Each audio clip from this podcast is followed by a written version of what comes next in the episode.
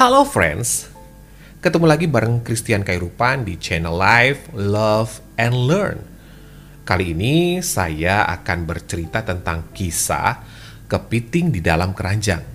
Namun, sebelumnya bagi kalian yang belum subscribe, yuk subscribe guna mendukung channel ini lebih baik lagi. Saat menjelang malam, di sebuah tepian pantai, terlihat para nelayan sedang sibuk menangkap kepiting yang biasanya keluar dari sarang. Ketika matahari terbenam, kepiting itu tampak berkeliaran dan berlarian menyambut ombak. Para nelayan sangat menikmati buruan mereka.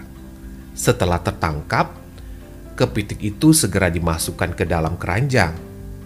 Uniknya, keranjang tersebut tidak perlu diberi penutup untuk mencegah kepiting meloloskan diri. Di dalam keranjang yang berisi puluhan kepiting, terlihat kepiting yang bergerak-gerak terus, seperti hendak mencoba meloloskan diri dari keranjang.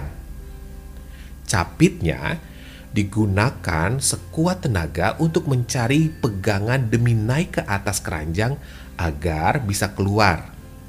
Satu sama lain melakukan hal yang sama, saling dorong dan saling tarik membuat kepiting itu justru tak bisa naik ke atas. Menariknya, saat ada satu atau dua ekor yang hendak berhasil keluar, kepiting yang berada di bawah itu justru seperti berusaha menarik kembali kepiting tersebut ke dalam keranjang. Capit yang kuat selalu digunakan untuk menarik sesama kepiting yang hendak lolos dari keranjang. Begitu seterusnya jika ada seekor kepiting yang nyaris meloloskan diri keluar dari keranjang, teman-temannya pasti akan berusaha keras menarik kembali ke dasar keranjang.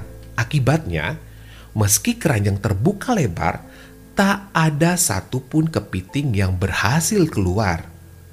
Ketika tertangkap, hampir mustahil si kepiting bisa selamat karena mereka justru saling tarik ketika berada dalam keranjang.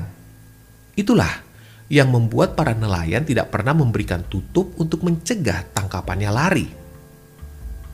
Para nelayan tahu persis sifat kepiting sehingga tak perlu repot membuat tutup keranjang. Jika kepiting sudah berada di tangan nelayan, nasib kepiting sudah pasti. Apakah mau langsung dimasak atau dijual ke pasar? kepiting yang seharusnya bisa memanfaatkan kekuatan capitnya untuk menyelamatkan diri tidak bisa melakukan hal itu karena mereka malah saling tarik.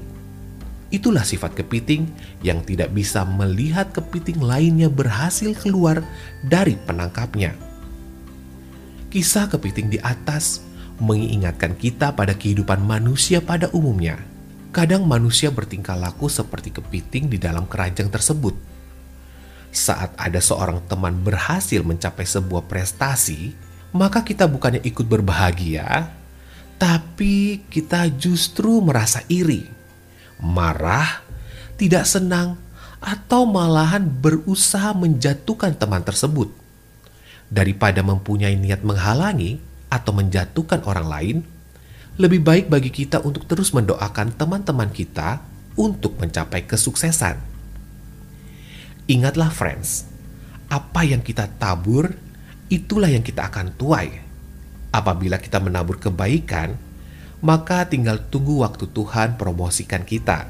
Sebaliknya, jika kita menabur hal yang buruk, maka kita akan menuai keburukan juga. Semoga cerita ini bermanfaat. Bye.